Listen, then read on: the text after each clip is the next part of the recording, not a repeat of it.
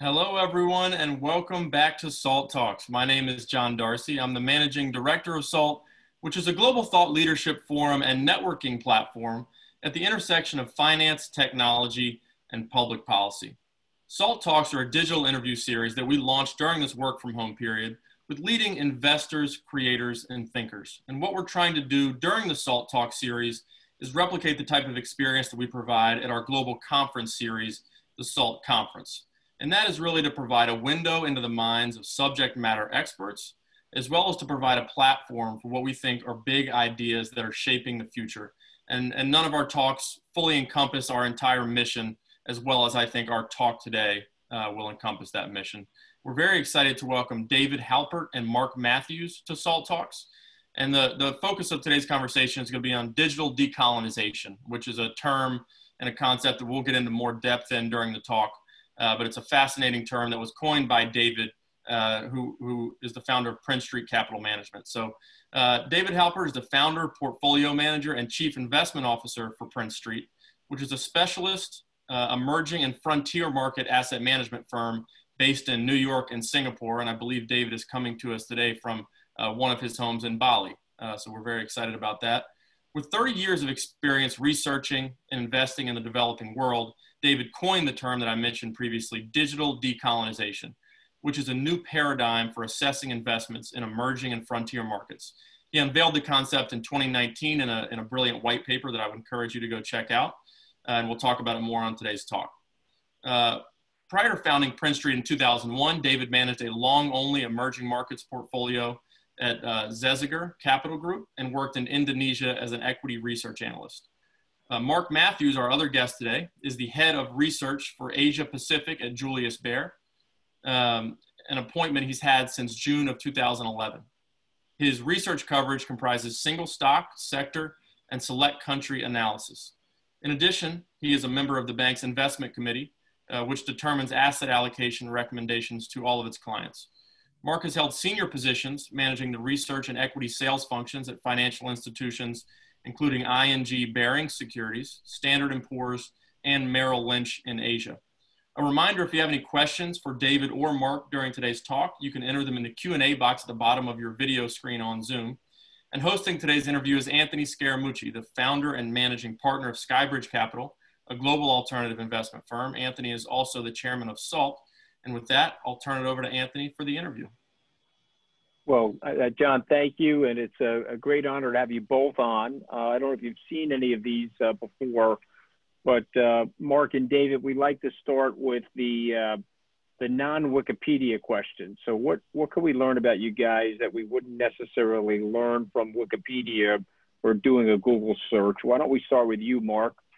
tell us tell us something about yourself that got you started and wh- why you ended up doing what you're doing for a career. Uh, there's no Wikipedia for me anyway, so I'll just tell you. I guess the thing that um, you're looking for, at least what pops in my head, is most people come out to Asia. I've been in Asia for 31 years uh, to make money, and I didn't. I came out here because my father uh, was a professor of religious studies, and he specialized in uh, Buddhism and Hinduism. And so, from a a, a very young age, uh, I just had a Asian bug, and um, I still do. I think it's the most interesting place in the world, and there's actually no place I'd rather be. Tell, tell. Uh, before I go to David, tell us why. Uh, tell us for people that uh, I agree with you. Actually, I love coming to Asia. I love being a part of that culture. Uh, but for Americans that have not had that experience, tell us why you feel that way. Oh, that's a tough one. I think it's um, just so exotic. You know, I, I think it's uh, that's what turns me on. It's it's just a very exotic a place. And the other thing I would say that that pops into my mind is uh, vibrancy. Um, there's just so much going on. Uh, I guess you can get that in Manhattan. Uh, but you get that big time in cities like Jakarta you, and Bangkok. You can't get that. In, you can't get that in Manhattan anymore. I mean, I'm I'm, I'm in my office today, and uh, it is a work day, and you could blow a cannonball down that street and not hurt anybody, unfortunately. But uh, maybe it'll change again. Right, well, David, go ahead. I, David, I'm loving the outfit. By the way, you get the you get the most exotically dressed of the four of us on the Salt Talk. So, so tell us a little bit about uh, your ventures and tell us where you are right now. Tell us where you're located. So I'm currently uh, at the Bali Purnati Center of the Arts, which is uh, the art center that my wife built here about 15 years ago, uh, and which we use as a concert space and a conference space uh, during normal times. Uh, at the moment, with the COVID crisis, uh, of course, there's essentially no tourism in Bali, so I'm here in part uh, for morale uh, in the island because people have been worried about their jobs, unfortunately. Uh, but uh, it's been a great uh, a great time to be here uh, because there's obviously no traffic and we're able to really enjoy you know Bali the way it used to be. I came to Asia around the same time Mark did, essentially looking for uh, career opportunities, and it served me very well uh, continuously. And I've gotten to participate as an investor and as an analyst in uh, some of the most dramatic wealth creation over the last 20 and 30 years uh, that's happened anywhere. Uh, interestingly, of course, there's been a lot of questions about whether Asia is now done either because of the breakdown in globalization from world trade or because of the US China uh, problems. And clearly, you know, Singapore, Indonesia, you know, they're having a, a recession this year. But I, I've been impressed as I look around Indonesia by how much opportunity still there is for growth and uh, improvement in people's lives, improvement in uh, the efficiencies of things like transportation and manufacturing. Uh, so I'm really quite optimistic for the future here. So you, you, you've developed this new paradigm that uh, you're calling, the markets are calling digital decolonization. So for, for those of us on this uh, SALT talk that don't really know what that means, and I actually think it's a fascinating perspective on what's happening in the world right now, what's happening likely in the post-COVID world. Tell us what digital decolonization is, and tell us what the investment opportunity is as a result of it. So, for Americans, the most dramatic example of digital decolonization would be the banning of TikTok. Uh, and India banned TikTok a few weeks before the US moved to ban TikTok. But there is a sense, really all over the world, including in the United States, that cross border technology companies playing such a big role in people's lives, uh, whether their financial lives or their social and political lives, is problematic. And I don't know whether it's going to be as absolute as banning and blocking and all the stuff that's currently under discussion, or it's going to be in more subtle mechanisms such as uh, preferential logistical support to the, the local e-commerce company against a foreign e-commerce company.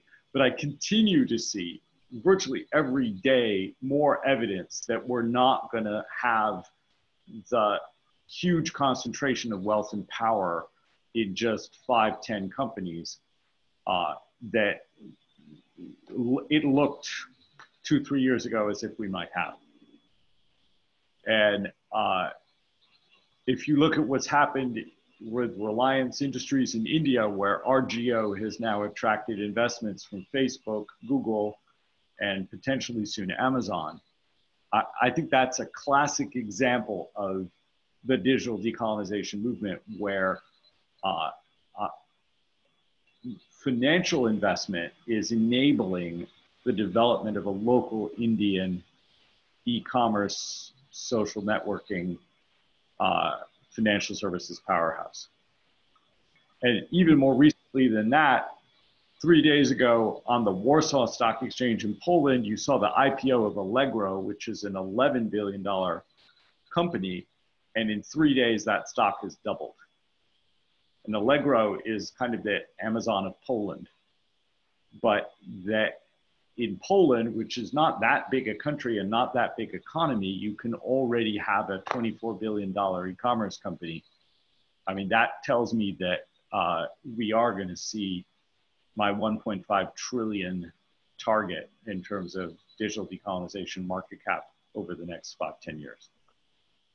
So, so, so basically, there are companies that are around the world that are similar to these five companies uh, but they are indigenous, if you will, to that local area that are going to be magnificent. So let me let me ask David, uh, how do how do those companies create commerce? Will it be globalized like the American companies, or will it be local markets? Uh, David, how do you how do you envision that? So, I I mean I'm I'm here in Indonesia, and I can speak most immediately to what I see on the street here. Uh, but I believe it's largely the same as what you would experience in Poland or experience in Argentina or experience uh, in India. The big global multinationals, whether Chinese or American, don't really serve the local customer as well as a local company can. Uh, they don't stock the same local range of products in their e-commerce offerings. They don't provide as deep a catalog of local language film. They don't teach the online learning program to the local educational exam. Uh, and so it's a breakdown in this aggressive digital globalization that we saw uh, really from around 2009 to around 2016. Uh, and of course, there are going to be many things that are going to be completely globalized, whether it's 5G technology or GSM technology or Android or whatever. That there, there will be many things that will be shared across markets, but I don't think it will be as concentrated in just a couple of companies as was previously expected. So, so Mark, so so Mark, how would we, how, how would you invest at Julius Baer in what David is is talking about, this this future vision for world technological commerce? Well, uh, what I'd try to do is to get David's funds on our platform because he's a very good fund manager. But uh, the other thing, obviously, you can do is uh, find these companies yourself. And um, David uh, basically was talking about uh, a few, like one recent IPO in, in Poland. The problem right now in the emerging markets, excluding China, is that if you're lucky, each country has one or maybe two. Uh, India is a good case in point. I mean, India is, by emerging market standards, a massive market. There's really only one new economy um, stock, which is uh, Reliance Industries. Um, so what you could do is is build a basket of of those local champions. Um, you know, pick one in in every country. You've got one in Argentina. You've got one in Poland. You've got one in India, and you can probably add about uh, a dozen on top of that in in other emerging markets. But the problem is that um, not all of them will be good. So I think you you know really this is a very special and um, want to say. Um, uh, this this concept is just in its fruition, uh, and, and, actually it's David's concept. Um, and so, apart from him, I don't really think there is any vehicle to go into this. Uh, then you're left with building a basket by yourself and, and probably getting some rotten apples in there. So, so David, the, the, the sometimes the pushback in the U.S. and this is pro- primarily probably born from Federal Reserve interest rate policy is that uh, the emerging markets have an appeal. They seem like they are going to be the arc of future growth, but yet they never get to the expectations that people set on them uh, uh, here in North America. And so, what's what's different about this this time? Well, I can talk about that at some length, but uh, for example, Argentina has been a big disappointment, as you know, and lots of people have lost lots of money in stocks and even more so in bonds in Argentina. But if you bought Mercado Libre 10 years ago and you sold it today, you've made more than 10 times your money in US dollars.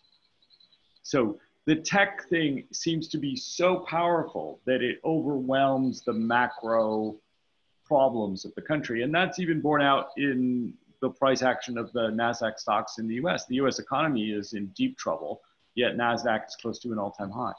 So I think investors at the moment, at least, are willing to look through the short term macroeconomic disappointment of emerging or developed markets uh, toward this future. Now, maybe these are uh, investors are wrong. It's a different subject, but uh, it this thing so far has worked really well. Uh, now, I would also say to the fact that emerging markets continue to disappoint. I think emerging markets on average disappoint, but several emerging markets have actually exceeded people's expectations over the longer term.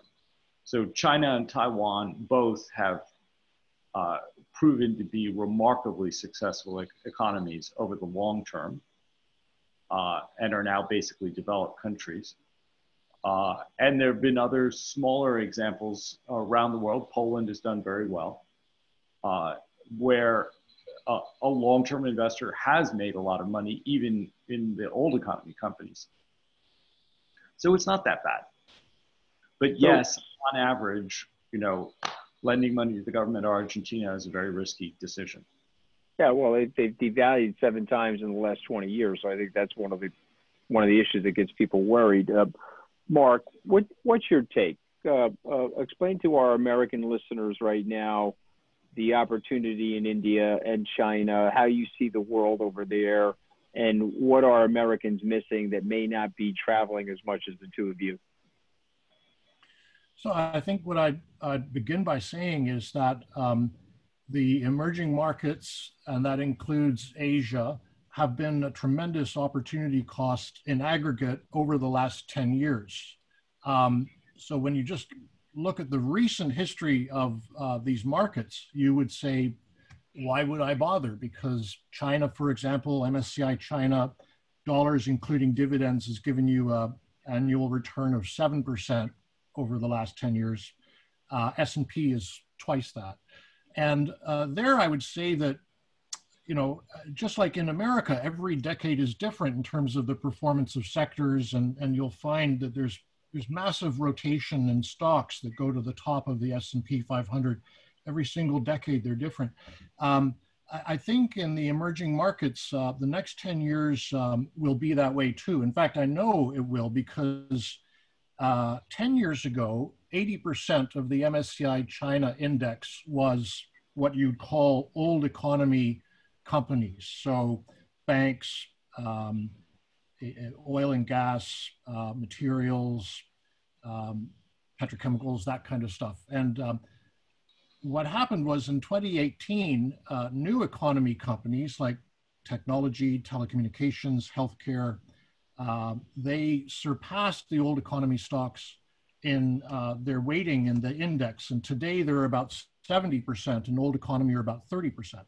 So um, that intuitively means companies with much higher returns on equity and much higher earnings growth. And um, if you just look at uh, the Shiller PE, which uh, I'm sure you know, Anthony provides you a really long-term, it's, it's been quite a reliable indicator for long-term uh, performance, 10-year performance. It's inferring about 9% per year for China over the coming 10 years. And by the way, it's inferring based on today's uh, ratio for the US, 4% per year for the US. So um, I think uh, that's what I want to say. And I also want to say that right now, uh, there's only kind of one new economy stock in each of the emerging markets outside China.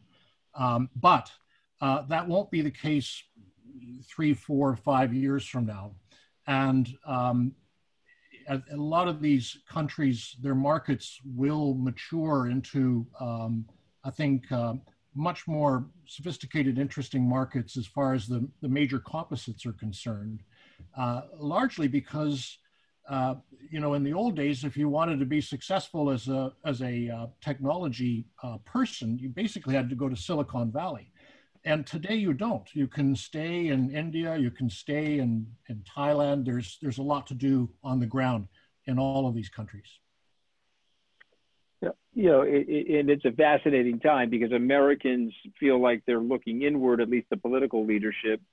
Uh, and so, David, let me ask you this uh, political saber rattling, ongoing trade tensions, uh, whether it's a Trump second administration or a first Biden administration, what do you think the role of U.S. geopolitics is uh, in terms of how it's going to affect the outside world, or will it not have any impact on the outside world?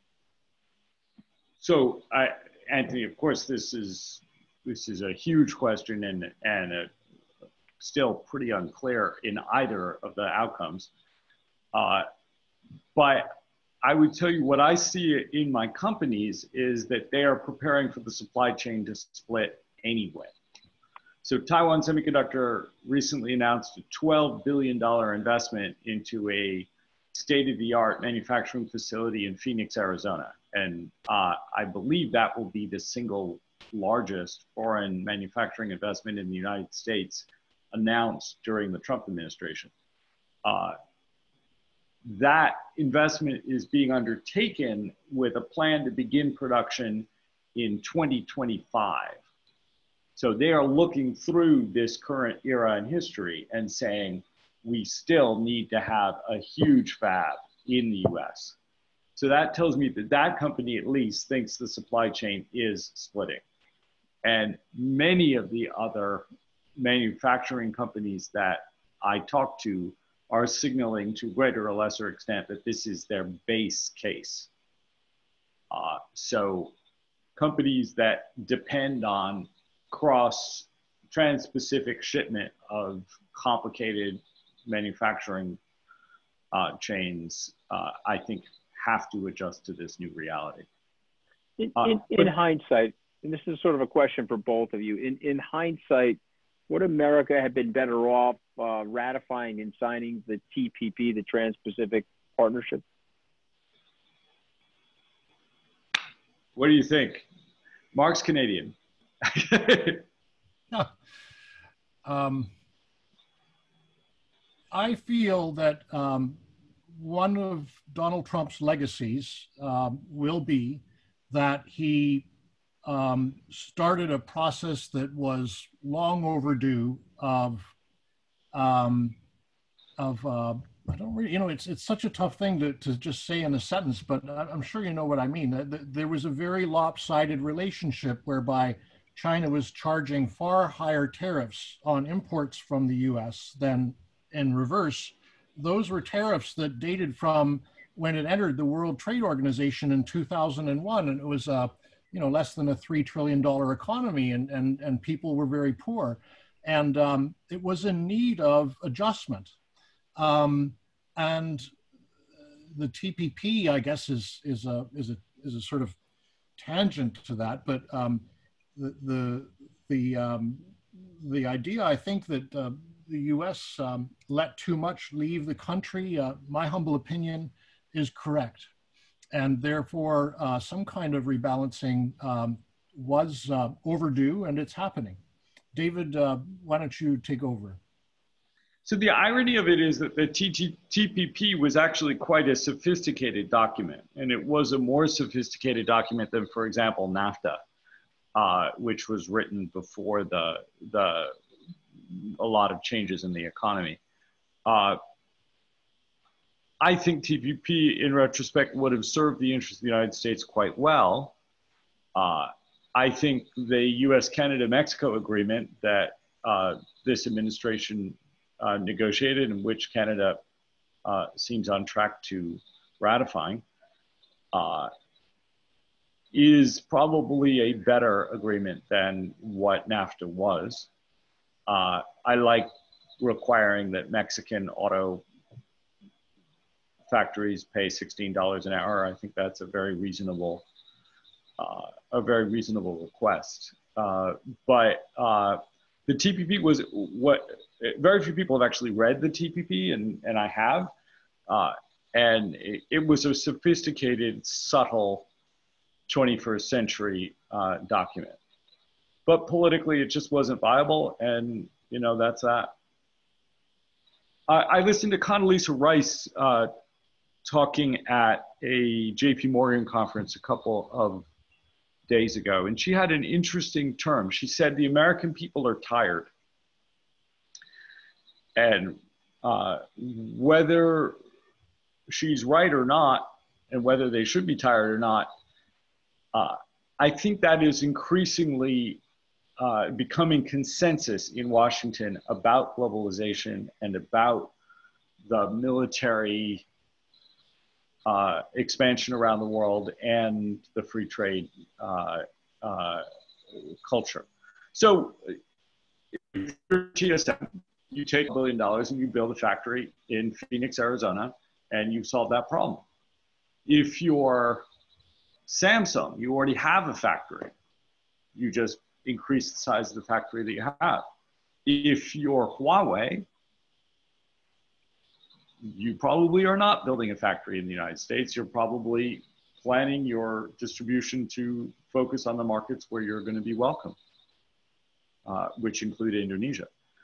Uh, I'm not encouraging uh, Indonesian entrepreneurs to plan a big export push at this point. I think that we need to look again at the domestic market here, the domestic market in India, the domestic market in Asia, uh, which is still ludicrously underdeveloped.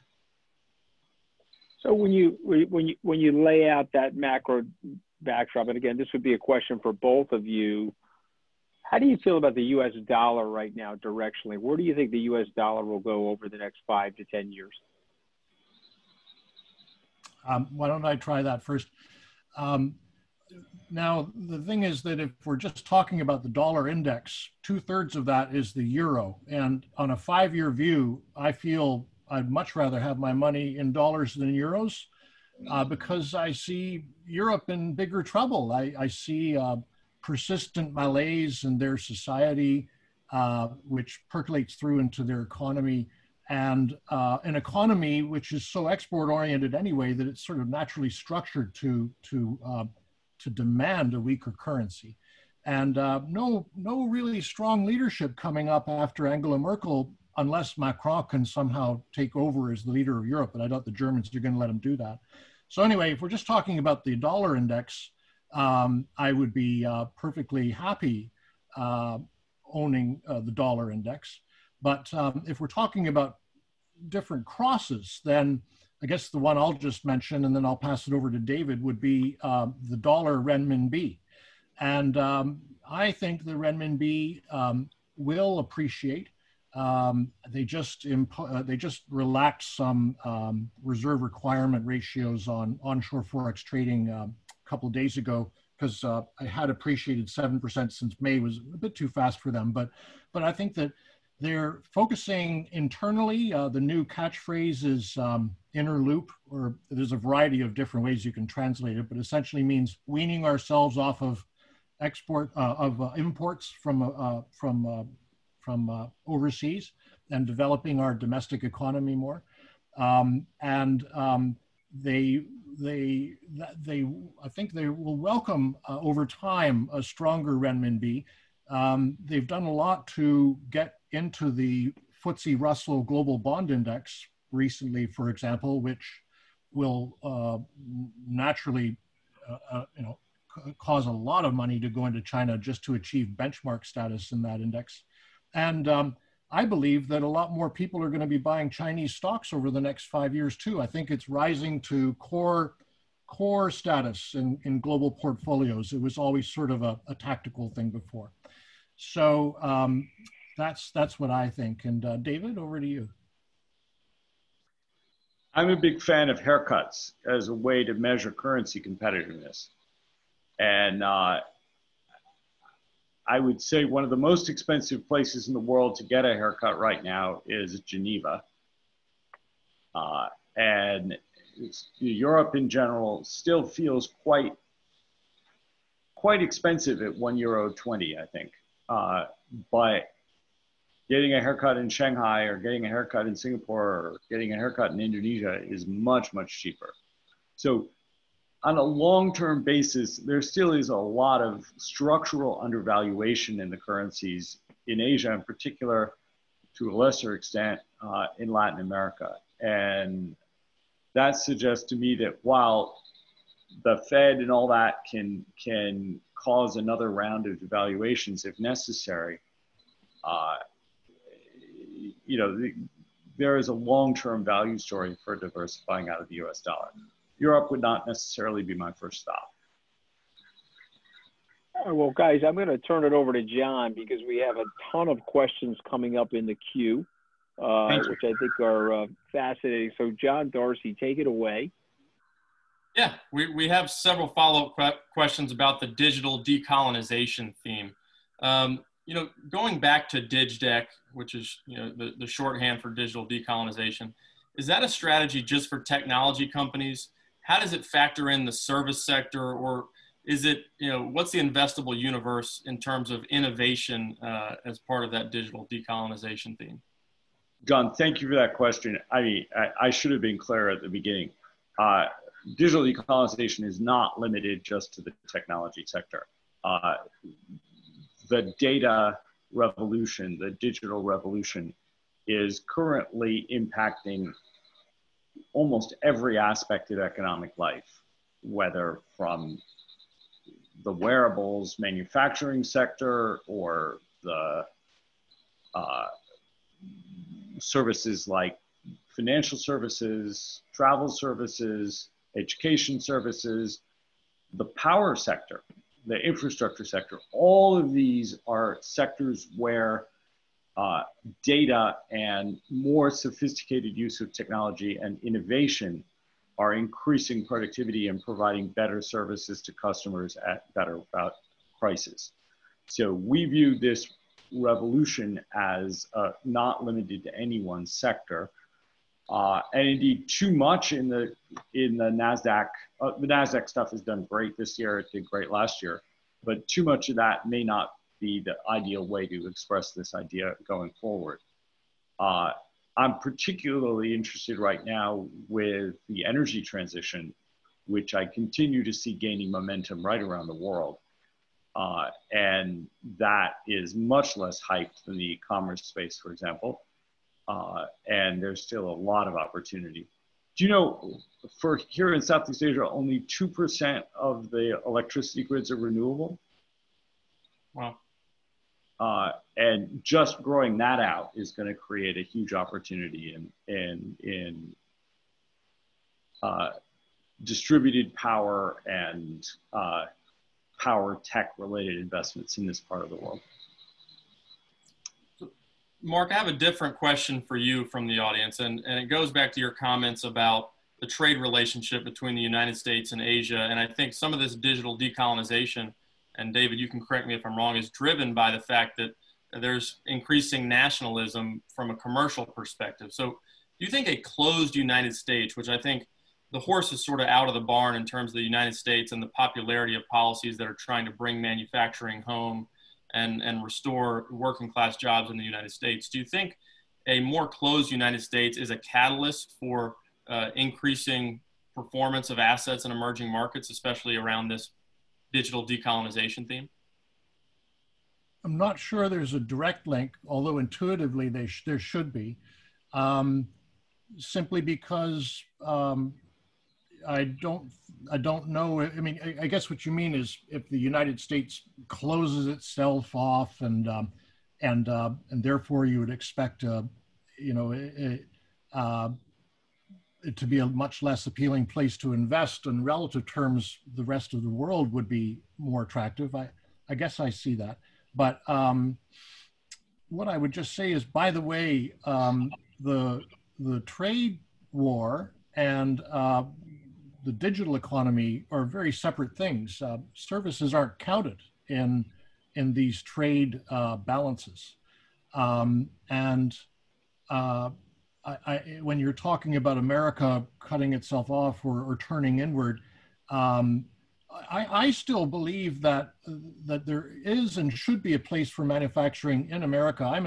in Singapore, um, which is a, a, a, country with a I think a, a, much greater per capita GDP than the United States, and it's a very expensive place. But the government still uh, makes sure that manufacturing is around 20 percent of GDP because not everybody can be a barista at Starbucks or a computer programmer at Google. There have to be jobs for uh, other people. And um, I think there's a balance uh, that uh, governments need to, to seek between uh, providing those kind of jobs and, and still uh, remaining an open econ- economy.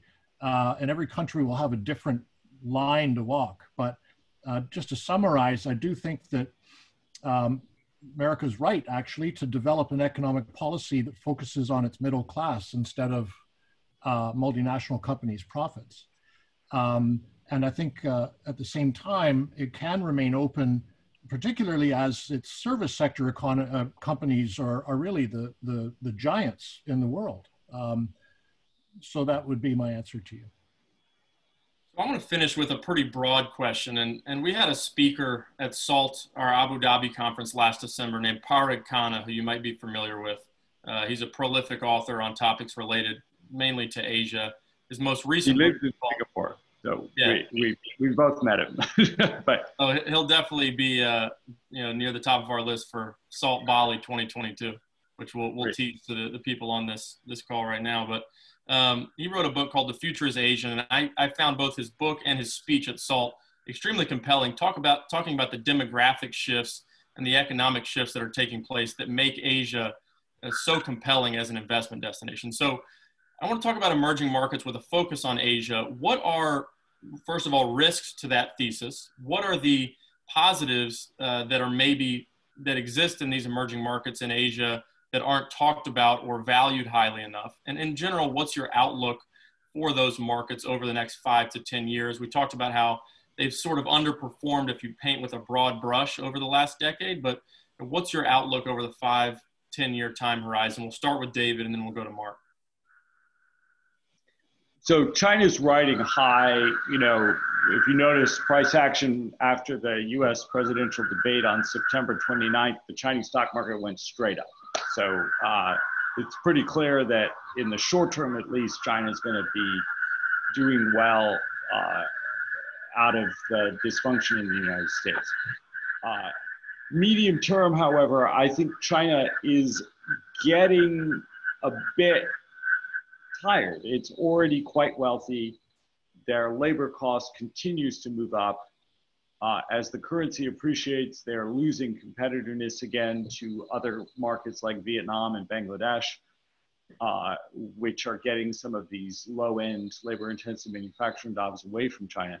So I think select opportunities in China are still going to be great for the next 10 and 20 years, but China Inc. per se, I'm not that excited. India is a different story. It's got uh, it's much earlier stage in most things. Uh, it is proving somewhat competitive in uh, manufacturing. I would argue Bangladesh and Vietnam are more competitive. Uh, but they, uh, there is just a huge amount of inefficiency in the Indian system, whether the agricultural system, the manufacturing system, transportation system, et cetera, financial system. So uh, rationalizing India alone is a great 10, 20 year project. And Indonesia is doing somewhere in between the two countries, but also just rationalizing Indonesia will probably keep people busy here for 10, 20 years, even if the US shuts off completely. So, so my uh, answer the same question, if you would. Sure. Um, first, uh, what I would say, John, is you said the demographics are great. Well, for some countries they are, but um, not for China. In fact, by the end of this century, China's population will be half of India and the US combined. Um, and I think even right now, the average Chinese is about the same age as the average American. But uh, 10 years from now, 20 years from now, the average Chinese, Chinese will be about, I think, 45 to 50 and the average American will still be, you know, about 35, somewhere around there. So anyway, that's beside the point. I said to Anthony in the beginning that I, I love it here. I still do uh, after 31 years. But um, one, the comment I would make is, is a cultural one. I think um, that uh, the societies here, I guess I'm speaking more about East Asian societies. Um, uh, in other words, Japan, Korea, China, Vietnam, uh, but you could probably also throw in Thailand and a couple of others as well.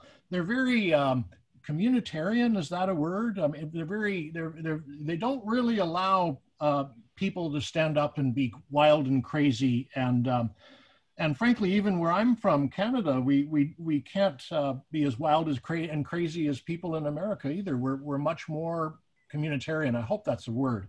Um, and I think that really allows the, the geniuses to blossom um, when, when they do have the ability to, to uh, come up with their crazy ideas and, and express and, uh, yeah. yeah. and so so I, I, think that's something that's that's lacking here culturally, um, and it does it does put a brake on innovation and creativity, um, and so that would be my comment, John.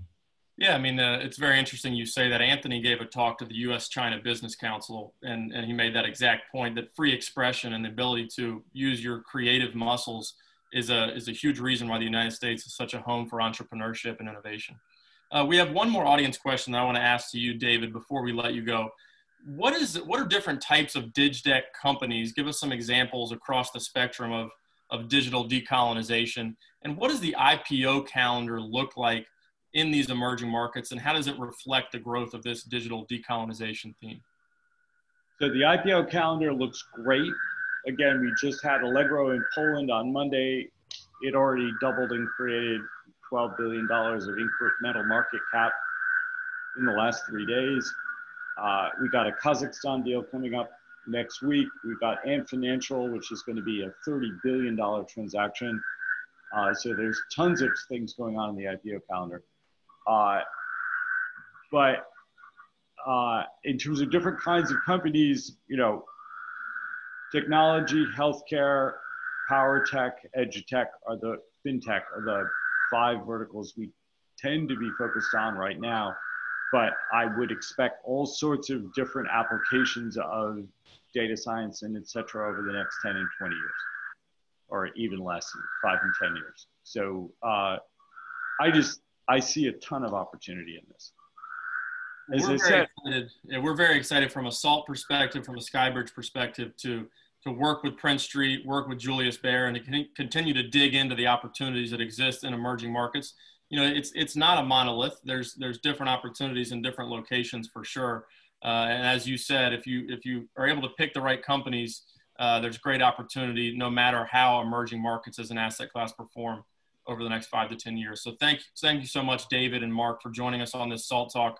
We look forward to revisiting these themes, you know, maybe in a few months if there's a change in uh, you know, American presidential administration as well to see how that affects things. But thank you so much for joining us. Anthony, you have a final word? Just, just so you guys know, John's trying to get out to Bali in the worst possible way. So much so that he wants to do a SALT conference, David, right where you're sitting. What, what's not to like? Bali's beautiful. There's a there's a great uh, burgeoning tech scene in Bali as well, and it, I think it fits in well with that theme. We're super excited about your future, uh, gentlemen, and uh, the future of the world, and we're we're looking forward to learning more about digital decolonization. Thank you so much for joining us today. Thank you, guys. Mark, sleep well, and uh, we, I really appreciate your taking the time to do this with us. I'm, I'm just honored that I could be here. Thank you. See you all in Bali in 2022. Bye. Amen. Hopefully Amen. soon.